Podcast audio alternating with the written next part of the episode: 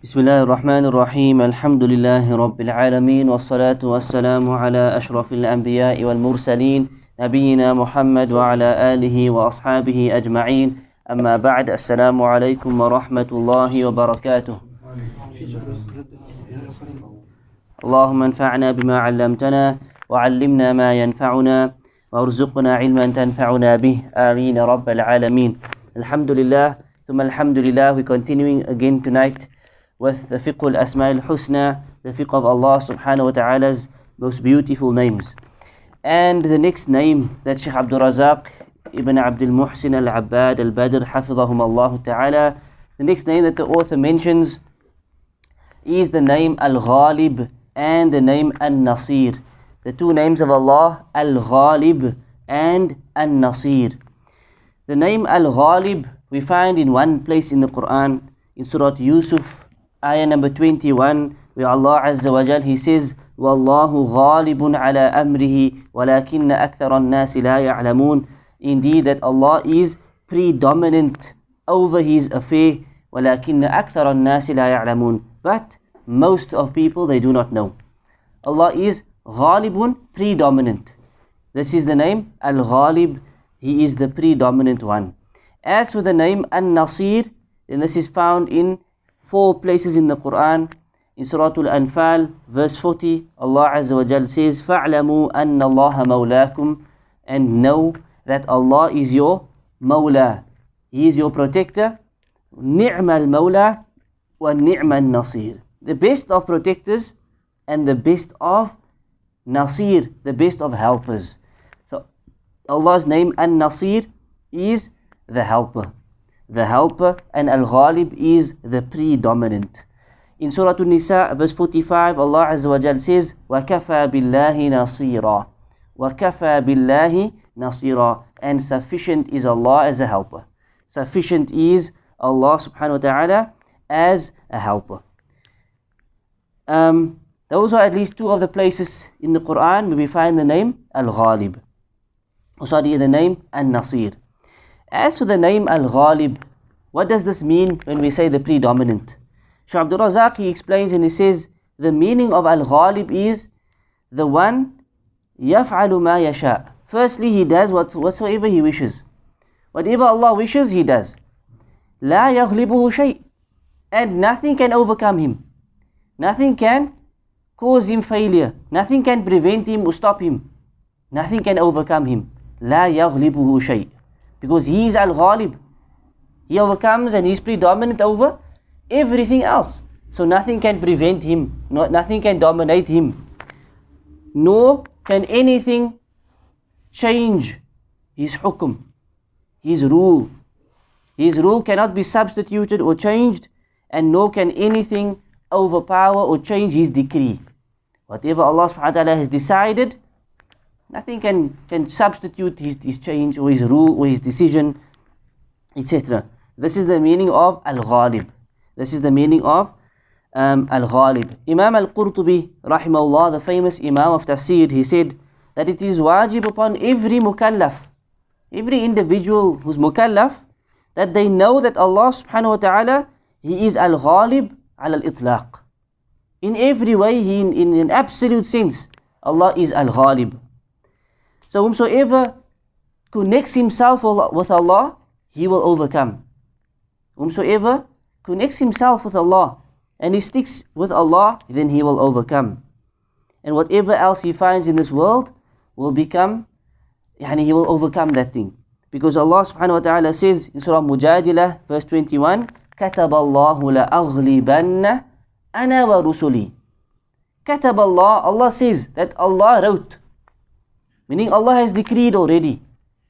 La aghlibanna ana wa rusuli. That I will surely overcome and my messengers will overcome. So Allah has decreed this already. He's written this. That whatever is with Allah, and firstly Allah will overcome. And His messengers, they will overcome. They will be victorious. And likewise, whomsoever is with Allah subhanahu wa ta'ala, they too will overcome. They too will overcome. And those who are not with Allah, they will be overcome. This is how Imam Al-Qurtubi rahimahullah basically uses this ayah. As for An-Nasir, the meaning of An-Nasir, the helper, then he is the one who bestows his help upon his ibad, upon his slaves. And he guarantees his assistance. He's Al-Kafil, we spoke about this name last week, the guarantor. Allah guarantees his assistance and his help for his awliya, for those slaves of his who are close to him, and that he will protect them and defend them. This is a guarantee from Allah.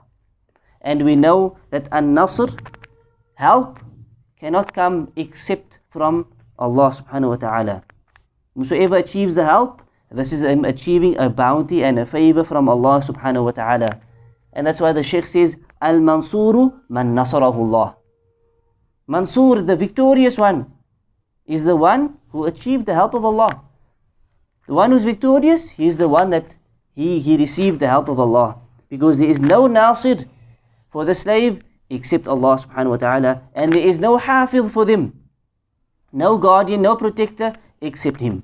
And this is why Allah subhanahu wa ta'ala says in many ayat, وَمَن نَصْرُ إِلَّا مِنْ عِنْدِ اللَّهِ الْعَزِيزِ الْحَكِيمِ That there is no help or assistance except with Allah. Except with Allah, Al-Aziz Al-Hakim. And Allah says in Surah Al Imran, إِيَنْصُرْكُمُ اللَّهِ Who knows the ayah? إِيَنْصُرْكُمُ اللَّهِ فَلَا غَالِبَ لَكُمْ That if Allah subhanahu wa ta'ala helps you or assists you, then there is nothing that can overcome you. وَإِيَخْذُلْكُمْ But if Allah forsakes you, فَمَنْ ذَا الَّذِي يَنْصُرُكُمْ مِنْ بَعْدِهِ Then who is going to help you after him? Yani the, if, if Allah forsakes you, there is no helper that can benefit you. And if Allah helps you and His assistance is with you, then nothing can overcome you. This is what Allah subhanahu wa ta'ala says in Surah Al Imran, verse number 160. And we find in many places in the Quran, Allah Azza wa Jal, He mentions His help and how it came to, you know, those who were close to Him, like His Anbiya and the messengers. Many ayat we find uh, Allah subhanahu wa ta'ala says, وَلَقَدْ مَنَنَّا عَلَى مُوسَى وَهَارُونَ And how indeed that we blessed Musa and Harun. وَنَجَّيْنَاهُمَا And we saved them and their people. وَقَوْمَهُمَا مِنَ الْكَرْبِ الْعَظِيمِ From a great hardship and difficulty. وَنَصَرْنَاهُمْ And we assisted them. فَكَانُوا هُمُ الْغَالِبِينَ And therefore they overcame. They were victorious and they overcame because of the help of Allah subhanahu wa ta'ala. And this is mentioned in many ayat, many contexts, many stories, etc. in the Quran. How Allah's help came to those who sought His help. And how Allah's help came to His awliya and to His anbiya and so forth. قال رب انصرني بما كذبون This is the dua of Nuh alayhi salam. When he invited his people, they were arrogant and stubborn, refused to come to the message of Allah. Eventually, he raised his hands and said, قال رب انصرني This is how you ask Allah in Arabic for help. رب انصرني Oh my Lord, help me. رب انصرني انصرني رب انصرني بما كذبون Over that which they are lying over me, belying me with. And he made dua over this against these people. The dua of Lut alayhi salam. قال رب انصرني على القوم المفسدين. My Lord, assist me over these mufsideen, these people who are people who spread corruption, corrupt people who spread corruption. And we know what the people of Lut were upon. And the dua of the Prophet Muhammad sallallahu and all of the mu'mineen. It's a dua that we all know. The end of Surah Al Imran, we say, أنت مولانا فانصرنا فانصرنا You are our Mawla, you are our protector. فانصرنا So help us, assist us على القوم الكافرين over the disbelieving people. That's at the end of Al Imran. We all know the ayah. واعف عنا واغفر لنا وارحمنا أنت مولانا فانصرنا على القوم. That's what it means. أنت مولانا, you are our Mawla, our protector. فانصرنا. So help us, assist us over the disbelieving people. So these type of ad'iyah, du'as are mentioned in the Quran of how the Anbiya sought the help of Allah. Because they knew well and truly that the help only comes from An-Nasir. From An-Nasir who is Allah subhanahu wa ta'ala, the helper. Indeed, Rasulullah sallallahu alayhi wasallam also said in the dua, Allahumma anta adudi. Whenever he went to battle, he was in jihad, he used to say, Oh Allah, you are my supporter. Wa nasiri, and my helper. Allahumma anta adudi, my supporter. Wa nasiri, and you are my helper. Bika ajulu wa bika asulu wa bika uqatil. It's with you that I get my strength.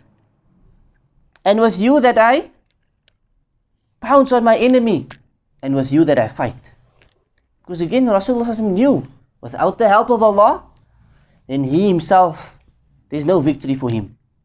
That the help comes from Allah. And this was the dua that he made whenever he went onto the battlefield. And then the Sheikh mentions another point that Allah subhanahu wa ta'ala informs us that the kuffar have no nasir. That the kuffar, they have no assister, they have no helper. As Allah subhanahu wa ta'ala says, فَأَمَّا الَّذِينَ كَفَرُوا As for those who disbelieve, فَأُعَذِّبُهُمْ عَذَابًا شَدِيدًا Then we will, I will punish them with a severe punishment. فِي الدُّنْيَا وَالْآخِرَةِ In this world and in the akhirah. وَمَا لَهُم مِّن نَاصِرِينَ And for them they have no helpers. They have no helpers. And you find this type of ayat many times in the Quran. وَمَا لَكُم مِّن دُونِ اللَّهِ مِن وَلِيٍّ وَلَا نَصِيرٍ That for you there is no helper and there is no wali, which is a protector as well. Allah mentions this throughout the Quran in many, many ayat. That for the disbelieving people, they have no nasir. In reality, they have no helper. That special assistance and help from Allah subhanahu wa ta'ala is not for them. This is for the believing people. This is for the mu'mineen. And this is why Shaykh Abdul Razak, he says that this is an address. This, this, this ayat is an address for the believers. To give them glad tidings that they will be victorious. That they will achieve victory. And that their end, the consequences, the end result will be praiseworthy in this dunya and in the akhirah. But these are for the believers that strive. They do jihad, both types of jihad. Both types of jihad. What are the two types of jihad? Fi sabilillah, okay, that's the one type of jihad. What's the other type of jihad? Jihadun nafs. Some ulama says jihad akbar and asghar. Minor jihad and major jihad.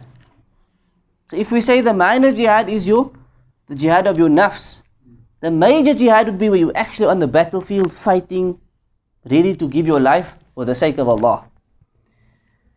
But that jihad, the victory for the major jihad, it comes after you find victory over the minor jihad. This is the sunnah of Allah subhanahu wa ta'ala. This is how it works. And this is why Shaykh al-Islam ibn Taymiyyah rahimahullah, he said that when the kuffar found victory over the believers, he says, فَإِنَّمَا ذَاكَ لِذُنُوبِ الْمُسْلِمِينَ This is only due to the sins of the Muslims. التي أوجبت نقص إيمانهم Those sins led to a weakness in their iman. This is why the kuffar were given victory. And this is how they found victory over the Muslims. ثم إذا تابوا بتكميل إيمانهم نصرهم الله.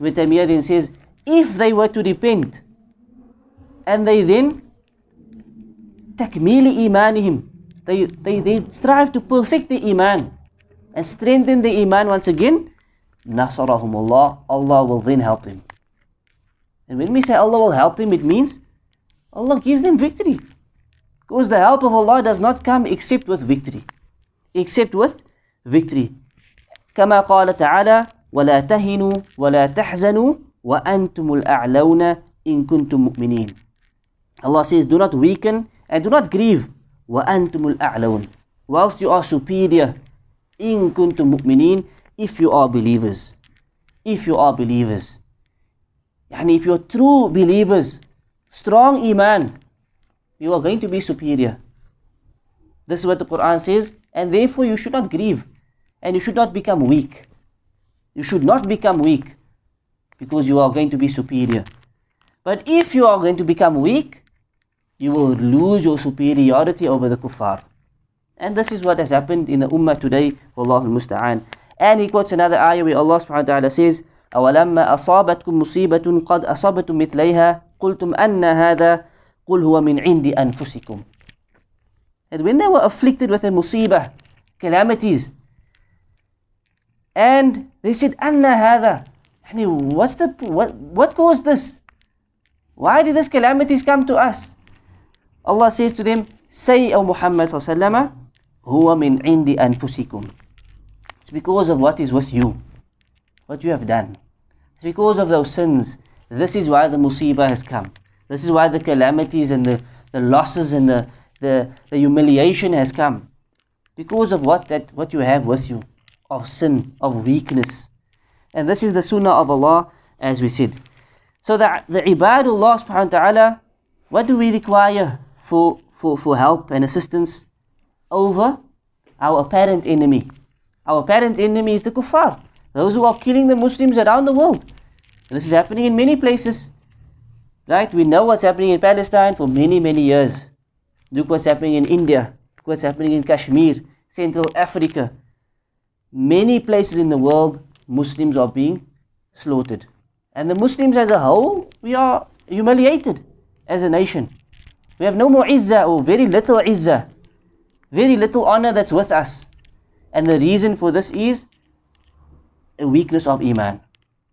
Many of our sins, or many sins, this is what has gathered upon us and has led to the weakness.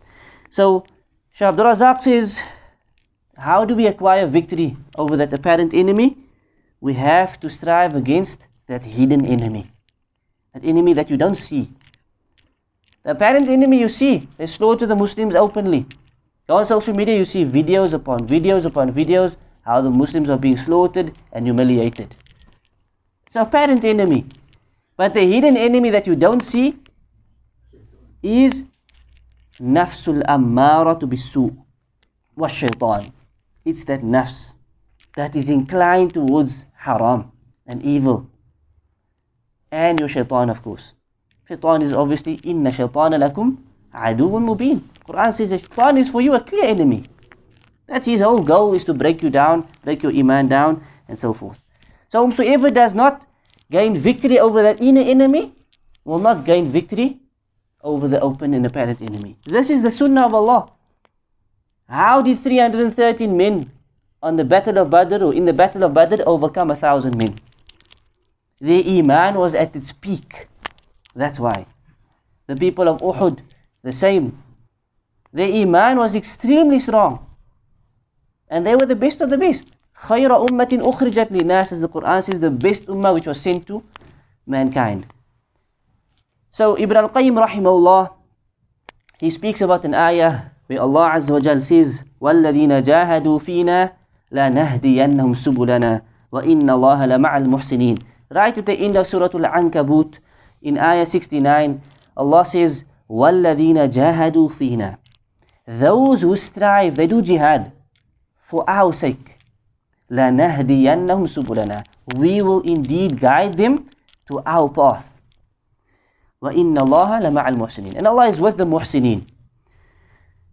So Ibn al-Qayyim says, Allah subhanahu wa ta'ala, He connected two things in this ayah. He connected hidayah, that He will guide you to, this, to, to our path, to, with, with jihad. He connected hidayah, guidance, with jihad. So he says that the most perfect of people in terms of hidayah are the ones who are best in jihad the most perfect of people, who complete of people in terms of their hidayah of guidance, are those who are the strongest when it comes to jihad. And then he says that Allah has made jihad, jihadul nafs, jihadul hawa, jihadul shaitan, wa jihadul dunya. He mentions four types of jihad. He mentions four types of jihad. Jihad of your nafs. Your nafs inclines towards things. Different people have different desires. Their nafs is, is, is tested in different ways. So, firstly, jihad of the nafs he speaks about. That you need to strive against that nafs, which is inclined towards some type of haram. Or it may be used to certain type of, it's accustomed to certain haram that you grew up with. that you've always been engaged in. Once you learn it's haram and so forth, you now need to strive against that nafs and overcome that nafs to give up the haram. He speaks about jihadul hawa, which is the desire that you have. It's, it could be a, a lustful desire, it could be any type of desire. You need to strive against your desires. Wa jihadu shaitan, that you fight against the shaitan. Shaitan is, as we said, he's a clear enemy. Every moment, every opportunity, he's there to mislead you. Wa jihadu dunya, jihad of the dunya.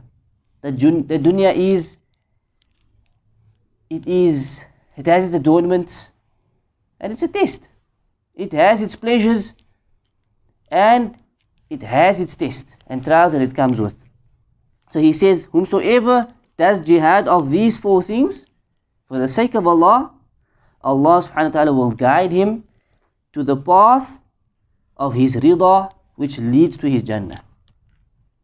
If you can do this type of jihad, you overcome these, these four distractions jihad of your nafs, jihad of your desires, jihad of shaitan, and jihad of the dunya.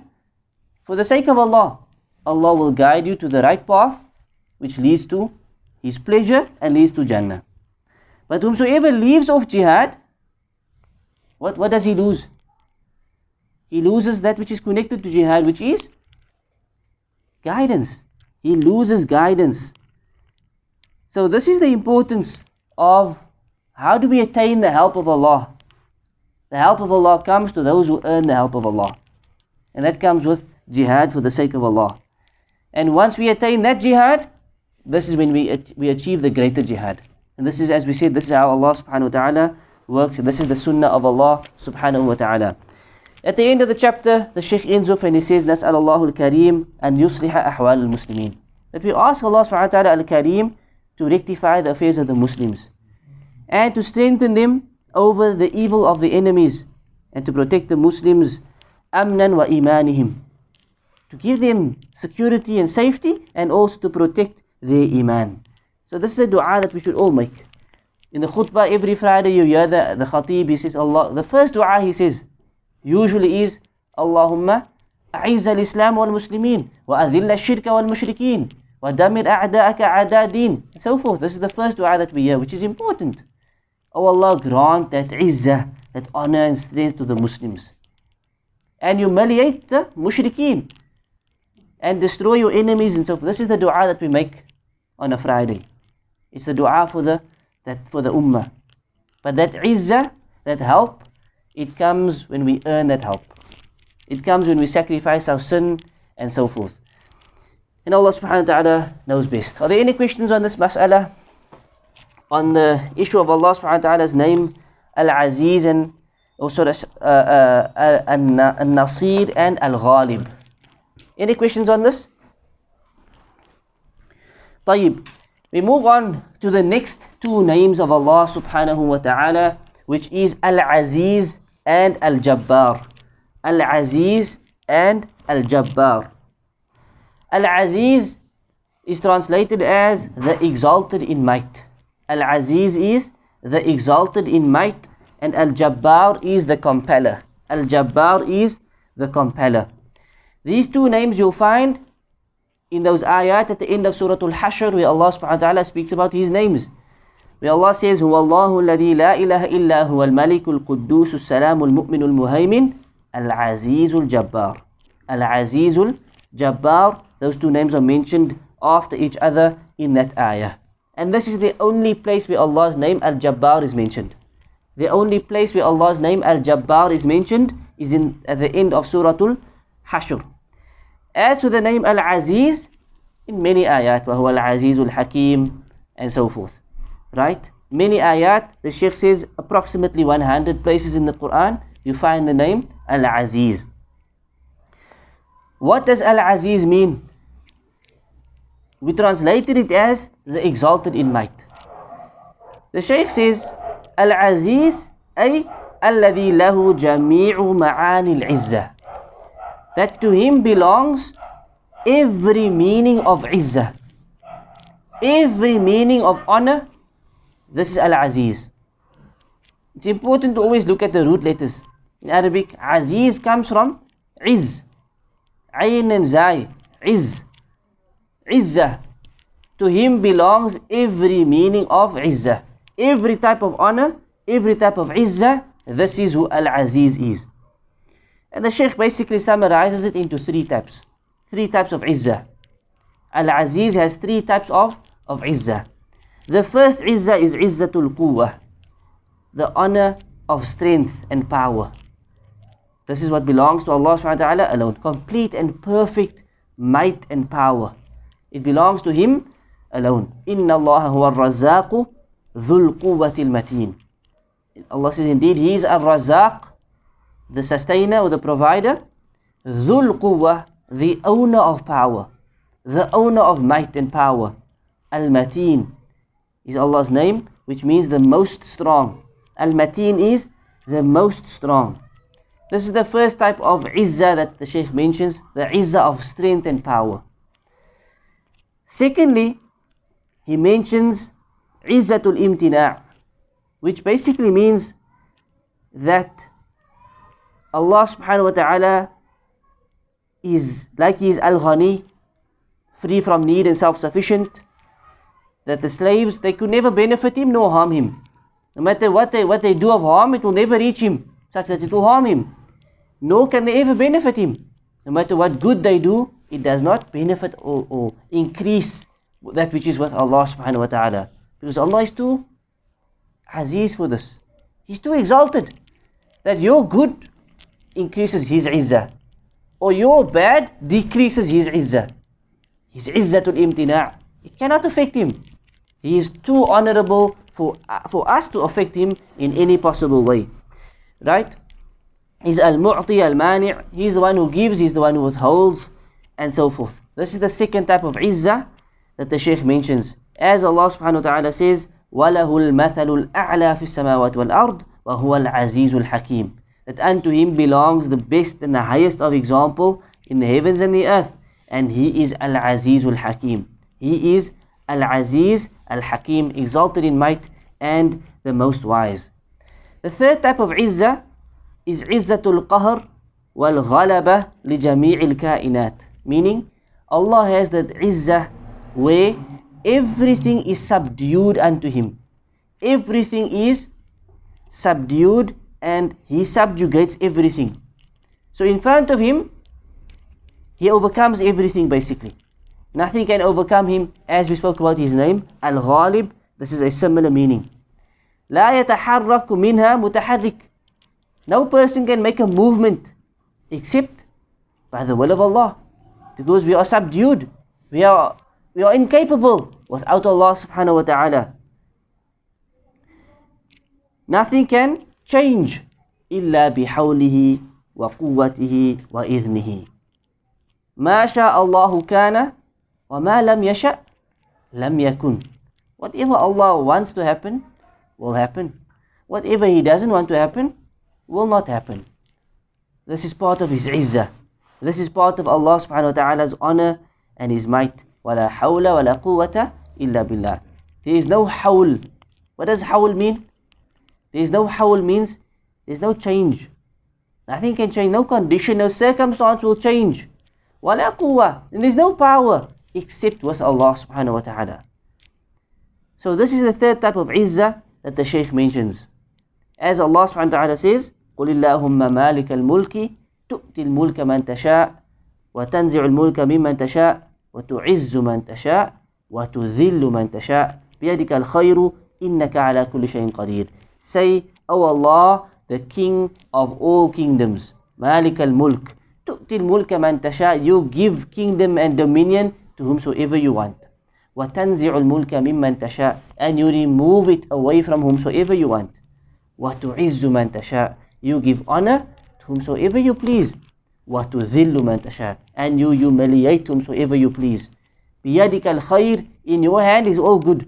إِنَّكَ عَلَى كُلِّ شَيْءٍ قَدِيرٌ Indeed, you are able or completely competent over every single thing.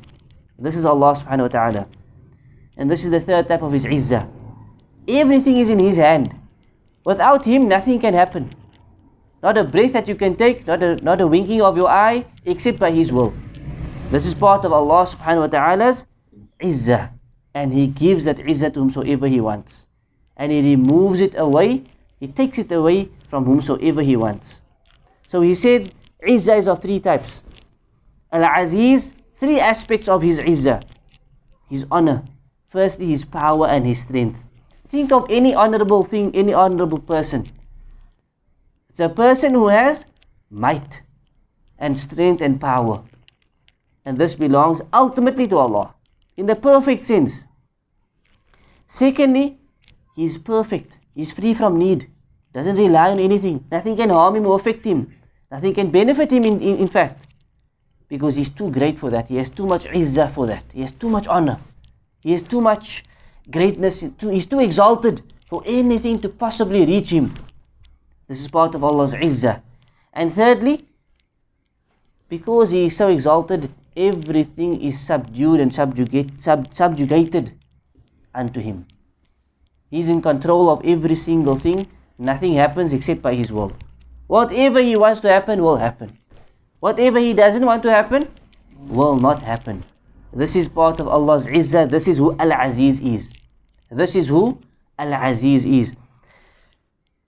What is the effect of, of, of our iman? Yani, what benefit do we get from this name? Knowing Allah is Aziz, these are what we said Aziz means these three things. How does it benefit you as a, as a believer? Somebody who now believes in Allah as Al Aziz. What benefit does it bring? Strength?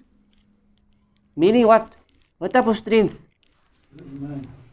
Okay, strength in your iman. That that's one aspect. Okay, it strengthens your belief.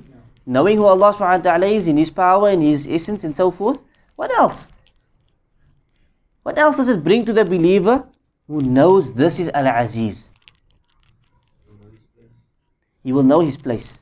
Meaning what? It brings about humility. It brings about al khudu'. It brings about humility. And it you belittle yourself basically. Where the slave he realizes his place. He realizes his worth. He realizes his status, his true status. That in fact, I have nothing to offer. I have no power, I have no might. I am nothing without Allah wa. There is not a single thing I can benefit people with except by the will of Allah. There is nothing that I have to offer except by the will and the mercy and the pleasure of Allah subhanahu wa ta'ala. So I real, we realize our status. We realize what we actually have. It brings about humility. It brings about humbleness within the slaves. And that the slave turns to Allah subhanahu wa ta'ala alone. Knowing everything is in his hands. Nothing happens except by his will.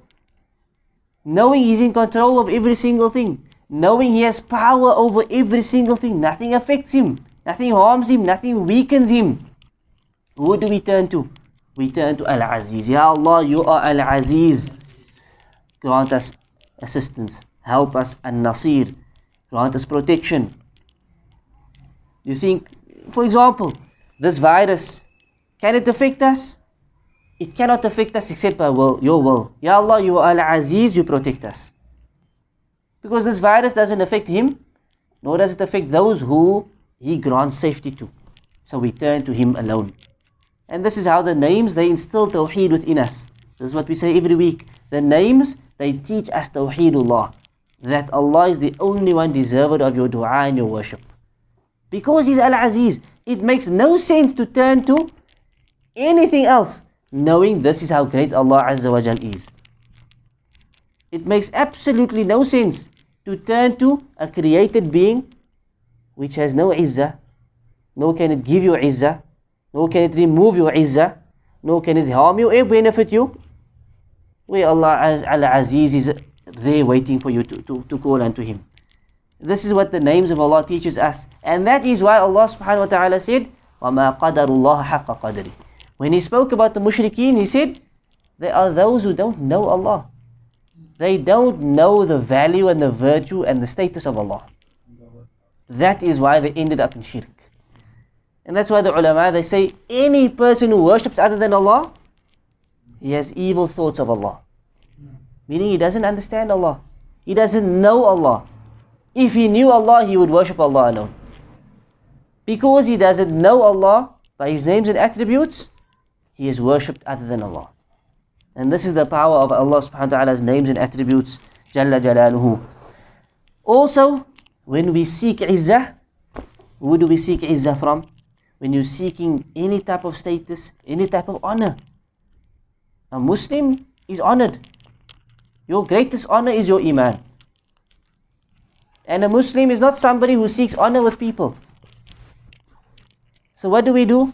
Man kana yuridul izzah. Allah subhanahu wa ta'ala says, whomsoever desires izzah, honor, فَلِلَّهِ الْعِزَّةُ جَمِيعًا Then all and every type of izzah belongs to Allah. Every honor, all types of honor, it belongs to Allah subhanahu wa ta'ala. This is Surah Fatir, verse number 10. You are seeking izzah, seek it with Allah subhanahu wa ta'ala. You are looking for any honor, any status, do that which is in the path of Allah. And you will receive izzah. What was the hadith we spoke about last week? Whomsoever seeks the pleasure of Allah through the displeasure of the people, Allah will suffice him over the people. And whosoever seeks the pleasure of the people in the displeasure of Allah with the wrath of Allah, Allah will leave him to the people. Meaning you will be humiliated. The people will do with you what they want. You will be humiliated. But you do that for the sake of Allah, Allah will grant you izzah such that you don't need the people. This is what this ayah is telling us. Whomsoever is looking for izzah, you should know all izzah is with Allah subhanahu wa ta'ala. And that is why Allah said in Surah Al-Munafiqun verse number 8, وَلِلَّهِ الْعِزَّةُ وَلِرَسُولِهِ وَلِلْمُؤْمِنِينَ That to Allah belongs izzah and also to the messengers and also to the believers. Allah has given them izzah. Allah has given them izzah because of their obedience, because of their iman. Allah has given them izzah. But like we spoke about with the previous name, when our sins increase and our iman becomes weak, we start to lose that izzah. We start to become humiliated once again. The same, like we spoke about with the name Al-Ghalib and Al-Nasir, that same system. Izzah is with Allah. When you strive and you love to please Allah, you will see Izzah in your life. And when you become disobedient, you will see that Izzah is removed because it's in the hand of Allah ultimately. Wallahu musta'an. The Sheikh then says, that third aspect of Izzah which we mentioned, which is Al-Qahr, which is that Allah Azza wa Jal, He is predominant over everything. And everything is subdued unto Him. This is also the meaning of the name Al-Jabbar. This is what the name Al-Jabbar means when we said the compeller. He compels everything. Everything is compelled by Him. Right? Nothing happens except what He allows to happen. And so forth. So this is what the name Al-Jabbar means. That third aspect of, of Izzah that we spoke about, this is also the meaning of Al-Jabbar. A side note here, does this mean that we have no free will? That we are all majboor, we are all compelled. So whatever good you do is because Allah forced you to do it. Whatever evil you did is also because you were under the compulsion of Allah. Is this what it means? Allah is the compeller. But Allah subhanahu wa ta'ala also gave us choice. He also gave us a, a type of free will where you can decide to do what you want to do. Right? You can choose to do good or you can choose to do bad. As Allah subhanahu wa ta'ala He said, وَقُلِ الْحَقُّ مِنْ رَبِّكُمْ And say that الْحَقُّ مِنْ رَبِّكُمْ The truth is from your Lord. The truth is from your Lord. فَمَنْ شَاءَ فَلْيُؤْمِنْ وَمَنْ شَاءَ فَلْيَكْفُرْ Whomsoever wants, let him believe, and whomsoever wants, let him disbelieve. Allah has made it clear in this ayah that if you want to believe, believe. And if you don't want to believe, then don't believe. Uh, it's, it's a choice that's been given to you. When you see guidance, you would make the decision to follow the guidance. And when you see misguidance, you make the decision to follow the mis- not to follow or to follow. We have a choice. Ultimately, yes, everything happens by the qadr of Allah, the decision of Allah. But Allah has given us a type of free will where we can decide and we can choose to do things um, for ourselves. At the end of this chapter, the Sheikh mentions that Al Jabbar also has three different meanings. If we look at the, the ayat and ahadith, we find that Jabbar, the first meaning is we, we say Allah is the compeller, he has that he's predominant and so forth. The second type of meaning that we find in the Sharia of Al Jabbar refers to Allah's special mercy and kindness. Alladhi yajburul kasir. Al Jabbar is the one, yajbur. See the root letters here Jim, Ba, Ra, Jab, Jabr, right? Yajbur, Jabbar, the root letters are there, Jim, Ba, Ra. Alladhi yajburul kasir. He is the one who fixes that which is broken. He mends that which is broken. He is the one who remedies the situation. This is Al-Jabbar as well. This comes from His mercy. His Ra'fa. We spoke about Ra'fa last week. That special mercy of Allah subhanahu wa ta'ala. That special kindness. With the name, which name comes from Ra'fa? Huh? Nope. Which name comes from the word Ra'fa? Ar-Ra'uf. Ar-Ra'uf comes from the word Ra'fa, the kind one, or the most kind. Right? And where's this hadith? Where, where do we mention this as a dhikr? Rasul mentioned this dhikr, this wajibur. Where do you mention this, these words? Ujburni. In your salah, between the two sajdas, baina sajdatain. Right? The Prophet used to say, Allahumma ghfirli, warhamni, wajburni. Wajburni. These are the same. This, this, is, this is you are calling upon Al Jabbar. Wajburni. Allahumma ghfirli, Allah forgive me. Warhamni, have mercy upon me. Wajburni. Remedy my situation rectify my affairs, improve my situation. This is also part of Al Jabbar, the one who remedies the situation, he mends the, the situation. Alladhi yajburul kasir, as the ulama have explained, meaning the one who fixes that which is broken. A person who's broken, for whatever reason, you turn to Allah Al Jabbar to, to, to remedy your situation, to mend your situation, and so forth. And the third meaning of Al Jabbar is Al-Ali, which refers to Allah's highness. Another meaning of Al-Jabbar refers to Allah's highness over everything, that He is above every single thing in every way. Um, another dua from the Sunnah that mentions uh, this name or an attribute of this name. The attribute of the name Al-Jabbar is Al-Jabarut. Al-Jabarut. So where do we mention this one? I mean, I'm sure I mentioned it in this class before. The the dhikr which mentions Al Jabarut. Yahya? Huh? When do we say it?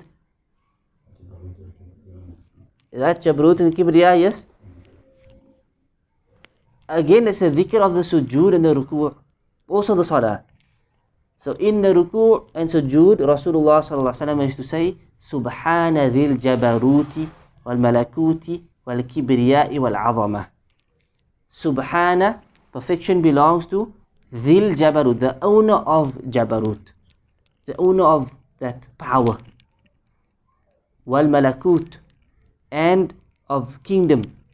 Wal kibriya, and of grandeur. Wal azamah, and strength or power or might. Right? We spoke about this when we spoke about the names Al Kabir and Al Azim. Those two names we mentioned together. Al Kabir, the grand, and Al-Azim, the greatest, or the great one. The attributes to those names are Al-Azim, Al-Azama, Al-Kabir, Al-Kibriya.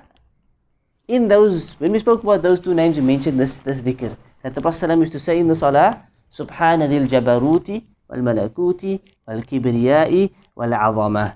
Right? Mentioning those attributes of Allah subhanahu wa ta'ala, praising Him in the ruku' and um, in the sujood so jabarut this power of, compel, of compulsion to be the compeller over everything belongs to Allah subhanahu wa ta'ala alone it's an attribute of Allah that belongs to him that He's deserved of.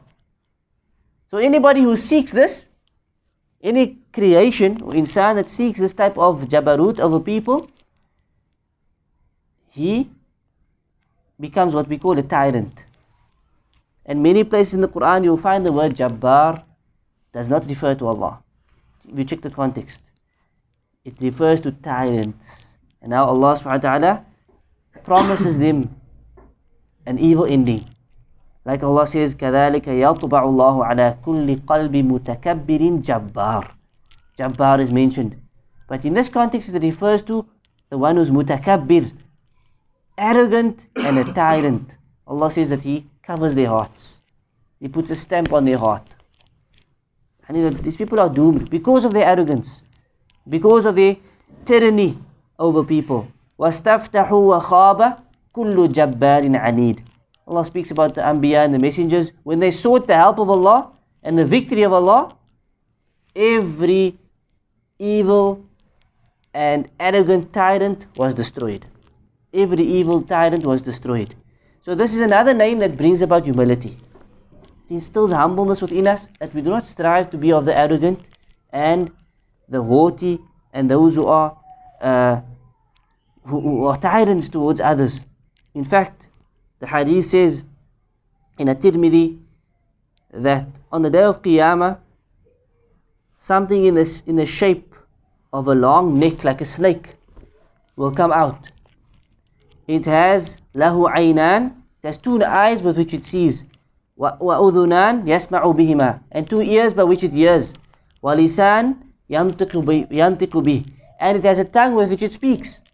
So something will come out on this day which is in the shape of a snake which, with a long neck. It has two eyes and two ears and a tongue. And that thing will say on the day of Qiyamah, Inni wukiltu bi thalatha. I have been placed in charge of three people, or three types of people. The first one is bikulli jabbarin anid. I am in place of, I am put there to, in charge of every uh, arrogant an evil tyrant.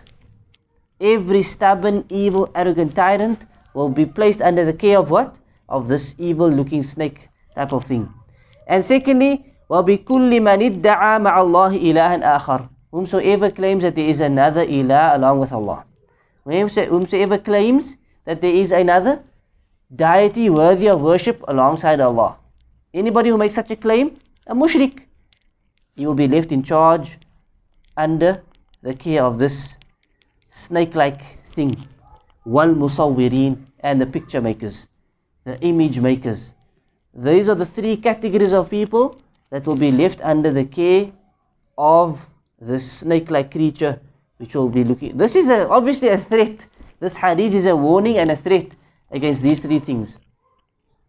The, the tyrant, the mushrik who claims there is a ilah along with Allah, and thirdly the musawwirin, the picture makers. So these things are obviously not minor things, these are major issues. And they will be left, Allah subhanahu wa ta'ala will not be their wakil. He will not take care of them. Come qiyamah, He will leave them to this snake-like creature. Wallahu musta'an. So these two names again, they instill humility. And we see the greatness of Allah subhanahu wa ta'ala through these two names.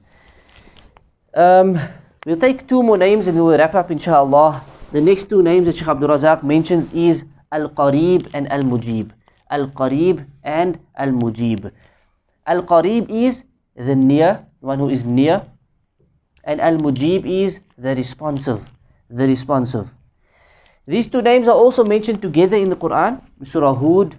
Allah subhanahu wa ta'ala says, وَإِلَى ثَمُودَ أَخَوْمْ صَالِحًا And to the Thamud we sent their brother Salih the end of the ayah basically he said to them inna rabbi qareebun mujib indeed my lord is near and responsive he is near and responsive the name mujib is only found in that ayah surah hud verse 61 is where you find the name al mujib only as for al qareeb three places in the quran there is surah hud and which is the famous ayah where the name qareeb is mentioned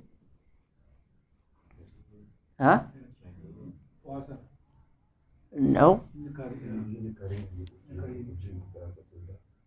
Say again?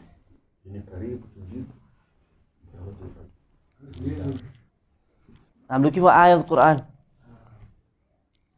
The ayah where he speaks about the jugular veins is aqrabu ilay. I'm, I'm closer to you. But the name Qareeb is not mentioned. Yes, that's the one, Surah Baqarah. وَإِذَا سَأَلَكَ عِبَادِي عَنِّي فَإِنِّي قَرِيبٌ فَإِنِّي قَرِيبٌ That's the second place. When my slaves ask of you about me, concerning me, inform them that I am close. I'm near. قَرِيب أُجِيبُ دَعْوَةَ الدَّاعِ إِذَا دَعَانِ I am the one who answers the call of the caller when he asks, when he supplicates. And thirdly, in Surah Saba, Surah Saba, verse 50, Allah says, قُلْ إِن ضَلَلْتُ فَإِنَّمَا أَضِلُّ عَلَى نَفْسِي Say, if I go astray, so the Prophet should say, if I go astray, I only go astray due to myself, for myself. وَإِنِ اهْتَدَيْتُ And if I am guided, فَبِمَا يُوحَى إِلَيَّ رَبِّي Then it's because of what my Lord inspired me with. إِنَّهُ سَمِيعٌ قَرِيبٌ Indeed, He is all hearing and He is near. He is close by. So these are two beautiful names of Allah subhanahu wa ta'ala Al-Qarib and Al-Mujib. And when we speak about Allah's qurb, Allah's closeness, as you mentioned the ayah, firstly أقرب ilayhi من aqrabu ilaykum Allah says I'm closer to you than your jugular vein. That's one type of closeness that we could say is in a general sense. In a general sense meaning Allah is close to he's closer to everything than their jugular vein meaning in terms of his knowledge in terms of his sight in terms of his hearing. He is closer he knows more than what you know about yourself. He's closer to you in that way, and this applies to all of creation. But in a specific sense, we speak about Allah's qurb, Allah's closeness, His nearness. And this applies to whom? This applies to Allah's muhibbeen, those who are beloved to Him, and those who call unto Him, and those whom He responds to. He answers their calls. This is qurb. This is the qurb that we seek. The qurb of Allah being near you in terms of His knowledge, that's a given. But the special type of closeness to Allah subhanahu wa ta'ala is what you should desire and what you should, what, you, what, you should, what you should seek. You should be looking for and striving to earn this qurbah or this qurb of Allah subhanahu wa ta'ala. And where do we see this qurb? You see it in Allah's favors upon you.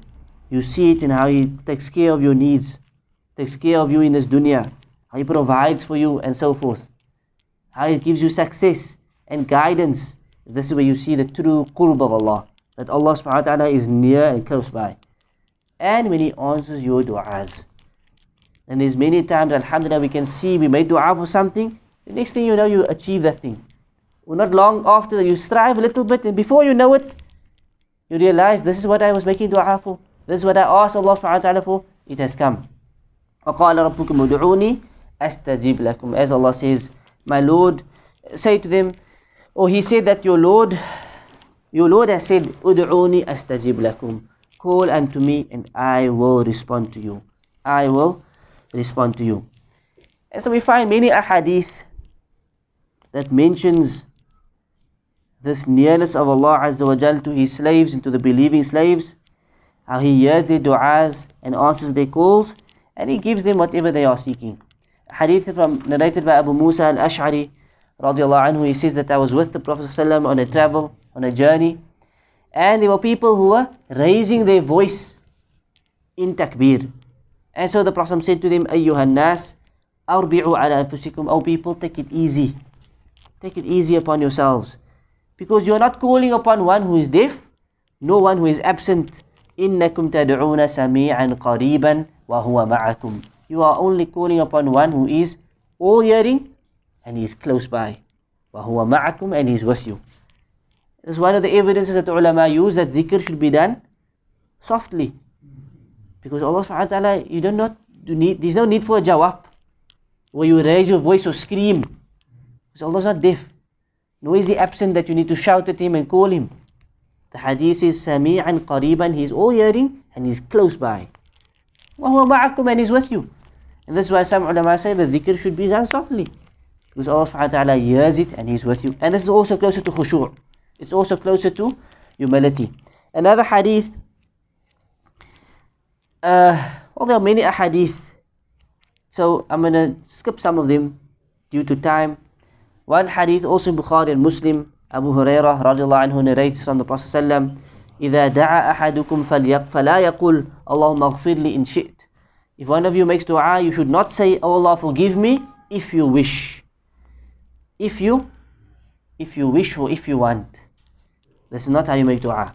The Prophet says, do not say this.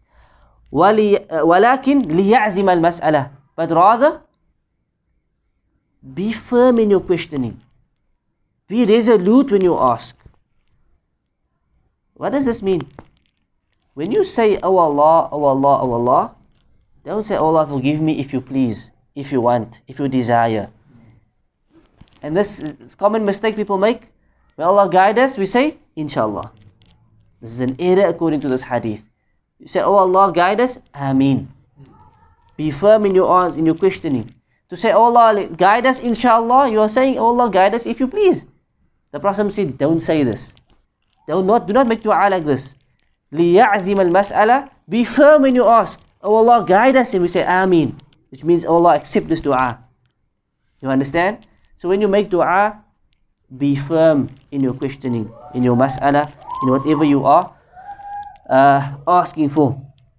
Also the hadith, إن الله حي كريم يستحي من عبد إذا رفع يديه إليه أن يردهما صفرا that Allah subhanahu wa ta'ala is shy and He is generous and He becomes shy towards His slave when He raises His hand to Him Allah is too shy that He drops His hand empty.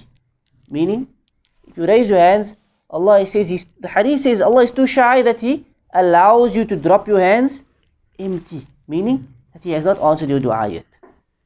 So this is why the scholars say to raise your hands is one of the means of having your du'as being accepted.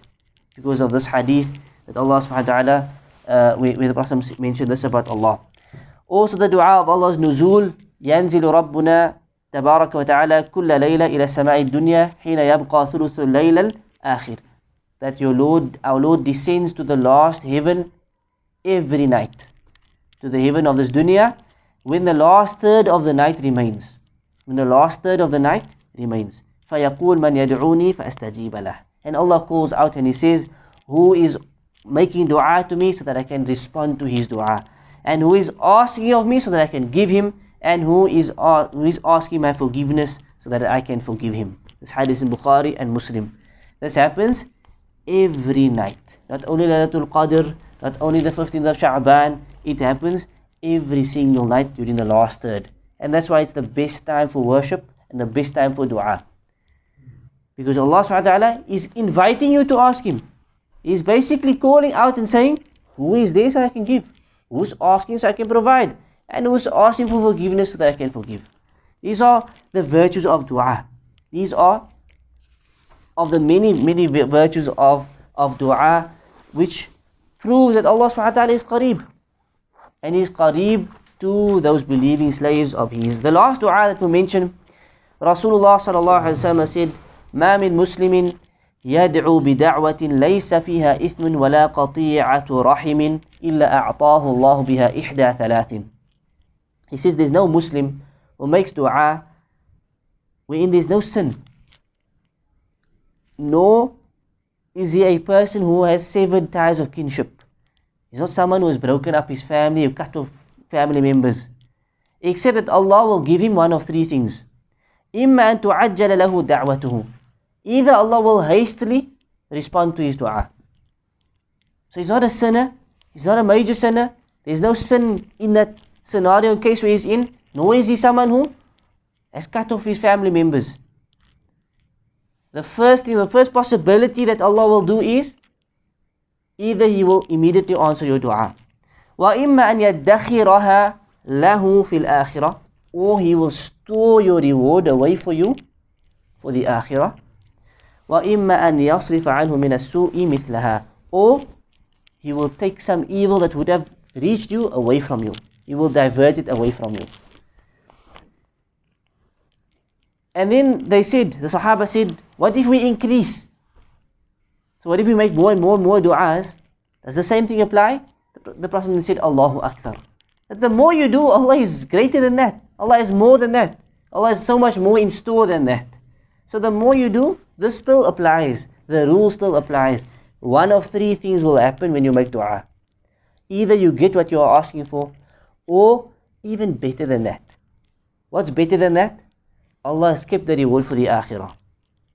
And this is the main reason why you should never become hasty and say, I made dua, but I don't see a dua. I made dua, but there's no response. And I asked Allah, but I don't see a response. This is the hasty person. Because perhaps Allah has stored it in the, for you in the akhirah. This is where yaqeen and belief comes in.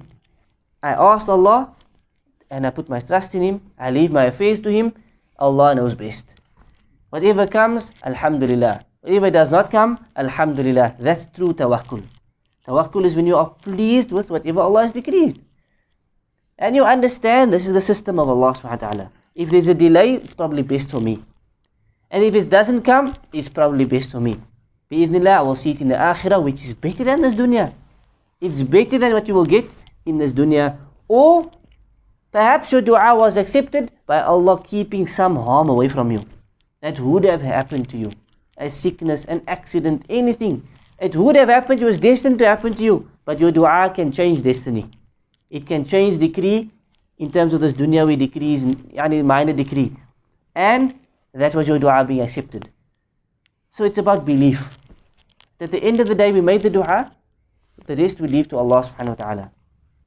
Whatever comes, we should be pleased with that. Because we know who Allah Azza wa Jal is. We know who Allah Azza wa Jal is. To end off, the great effect that these names have on our iman is Al-Mujib. What, what effect does this have on your iman? Al-Qarib. Allah is one that's near and He's the responsive one. How does this change a believer? Now that we know who Allah is Al-Qarib and Al-Mujib, what, what effect does it bring about? Al-Qarib would mean you too fearful to, to transgress because Allah know. Okay? But remember I said there's two types of qurb. Right? That is correct. I said there's one type of qurb where Allah subhanahu wa ta'ala is closest to everyone, Muslim, non-Muslim. But the special type of qurb that we are seeking, that he is close to his certain slaves, those whom, who, who he, those whom are close to him in terms of their worship and so forth. That is the special type of qurb that we are speaking about. So how does this affect the believer? Right? It brings about a yearning and a longing to meet Allah subhanahu wa ta'ala and to increase in worship. To increase in obedience towards Allah subhanahu wa ta'ala. So these type of names, Al-Mujib, Al-Qarib, what does it bring about? It strengthens our yaqeen in Allah. It strengthens our belief and our certainty. As we seek Allah's hope, that we, have, we our hope in, in Him increases because we know He is. We know He is responsive. He will answer our du'as. And we will increase in our efforts to get closer to Allah because we know we can achieve that qurb. We can get closer and closer. And, and the closer you come to Him, the more He becomes, you become beloved to Him. And one hadith we didn't mention, maybe I should have mentioned it. But when you become beloved to Him, what does Allah say? I become the hearing by which He hears, and I become the sight by which He sees, and the hand by which He strikes, and the feet by which He walks. And when He asks of me, I will give Him. The moment he says, Ya Rab, Allah answers him. And the moment he seeks protection, Allah protects him. This is the athar that we're looking for. That we know this is Allah, this is what we are looking for. To get to that level. To get, get to that station where we say, Ya Allah, and Allah opens up. We say, Allah protect me, and Allah protects you. You understand? So this is uh, the main effect of these names. It, it, it brings about closeness to Allah, that we strive to get closer to Him, and that we never ever lose hope in His mercy. Because we understand His great mercy, and we understand uh, He is responsive to our du'as, He does not neglect our du'as, and so forth.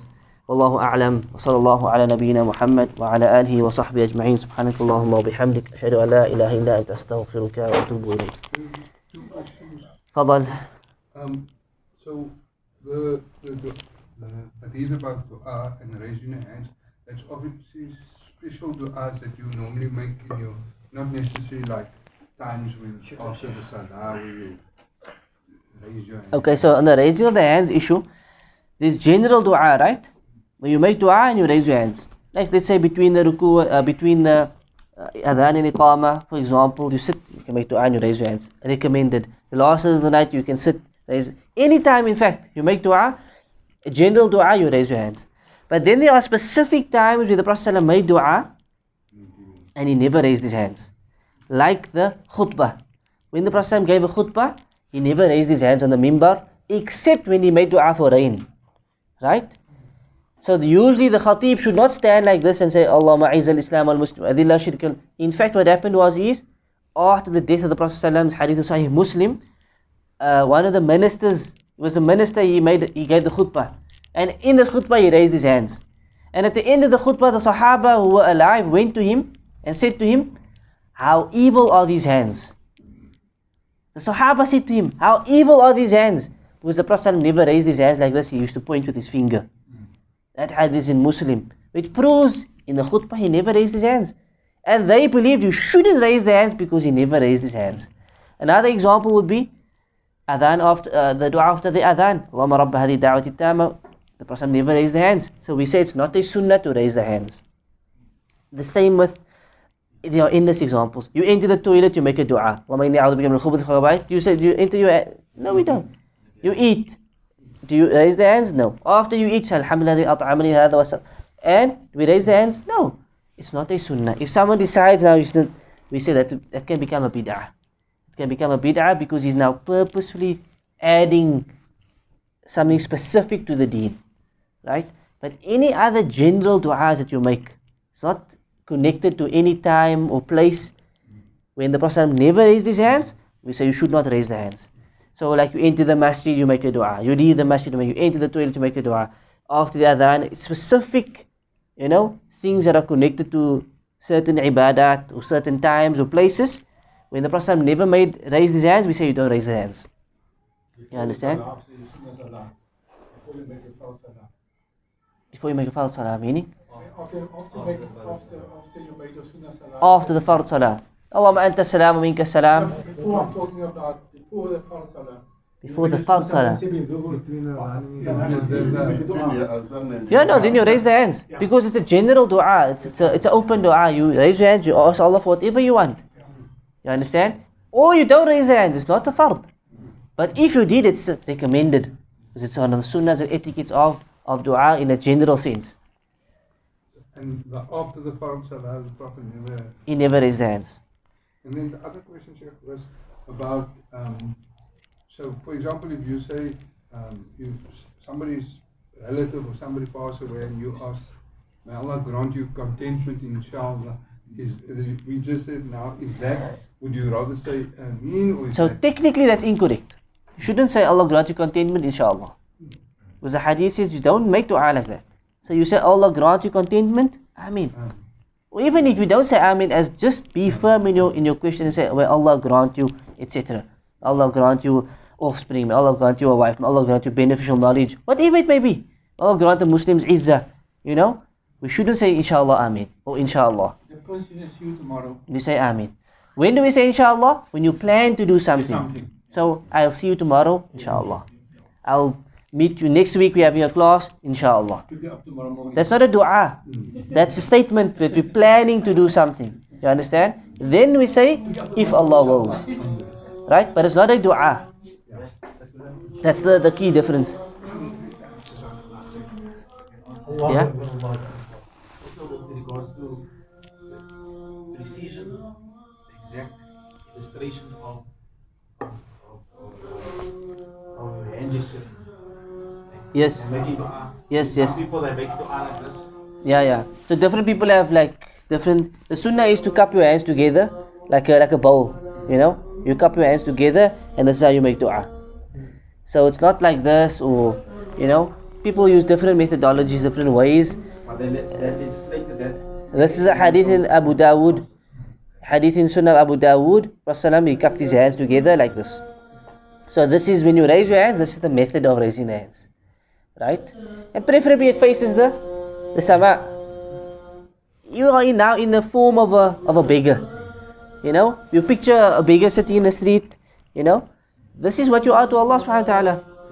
Al Ghalib and Nasir, you're sitting and you're begging from Allah. You can look to the heavens, it's a good thing. You want to look, but don't look in the salah. That's the main thing. Out of the salah, it's a good thing, but in the salah, it's haram. The hadith says that you should not raise your, your, your, your head to the heavens in the salah because perhaps Allah will not, uh, will not return your, your vision back to you. So it's actually a sin to, to in the salah to, to raise your, to just to look up is not permissible. But in general dua, you allowed to raise your, to, to look into the heavens and say, Ya Allah, you know, speaking to Allah subhanahu wa ta'ala directly, that, that is no problem with that. And some ulama say it's, it's, it's, it's in fact recommended. Some ulama say like in times of difficulty, you should, it's a type of istighatha, you know, where you seek that assistance and help and, and relief from Allah. That's a good thing. And there's ayat that speak about uh, some of the nations of the past when they raised their, their, their heads to the to the to the sama and Allah answered their dua. So based on that, some some scholars say it's, it's a good etiquette of the dua, but not in the salah. That's that's most important. طيب. No other questions? Just that, that when you, uh, I mean, it's also etiquette, you can't just criticize people also without knowledge. If people are doing things to cause a disturbance, saying that this is wrong and that is wrong. You know, let- let's say that they were like arranging hands and trying to tell a person this and this is wrong. Is it, isn't it better rather um, to advise a person to come to a class to gain knowledge or you or quote. If you can't quote a hadith and so on, you quiet. That's the issue. Uh, Yes, I agree with that, definitely.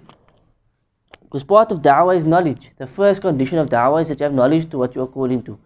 Um, s- I think it depends. It depends on, the, on, on what's being discussed and spoken about. And it also depends on your demeanor and the manner that you do it. So let's say you see someone in the masjid like this.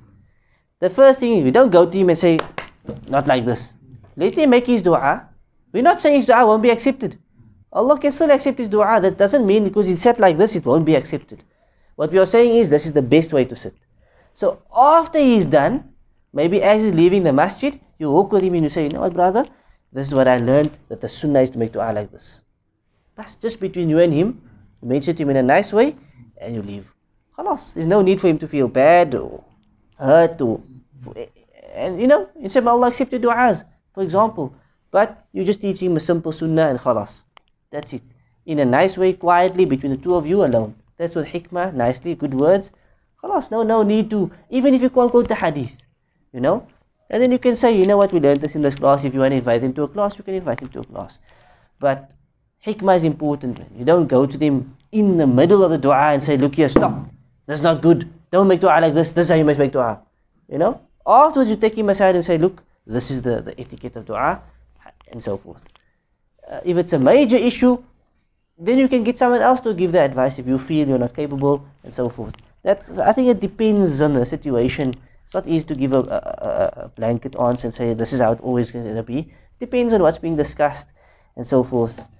Um, Allah knows best. صلى الله على نبينا محمد وعلى آله وصحبه أجمعين سبحانك اللهم وبحمدك أشهد أن لا إله إلا أنت أستغفرك وأتوب إليك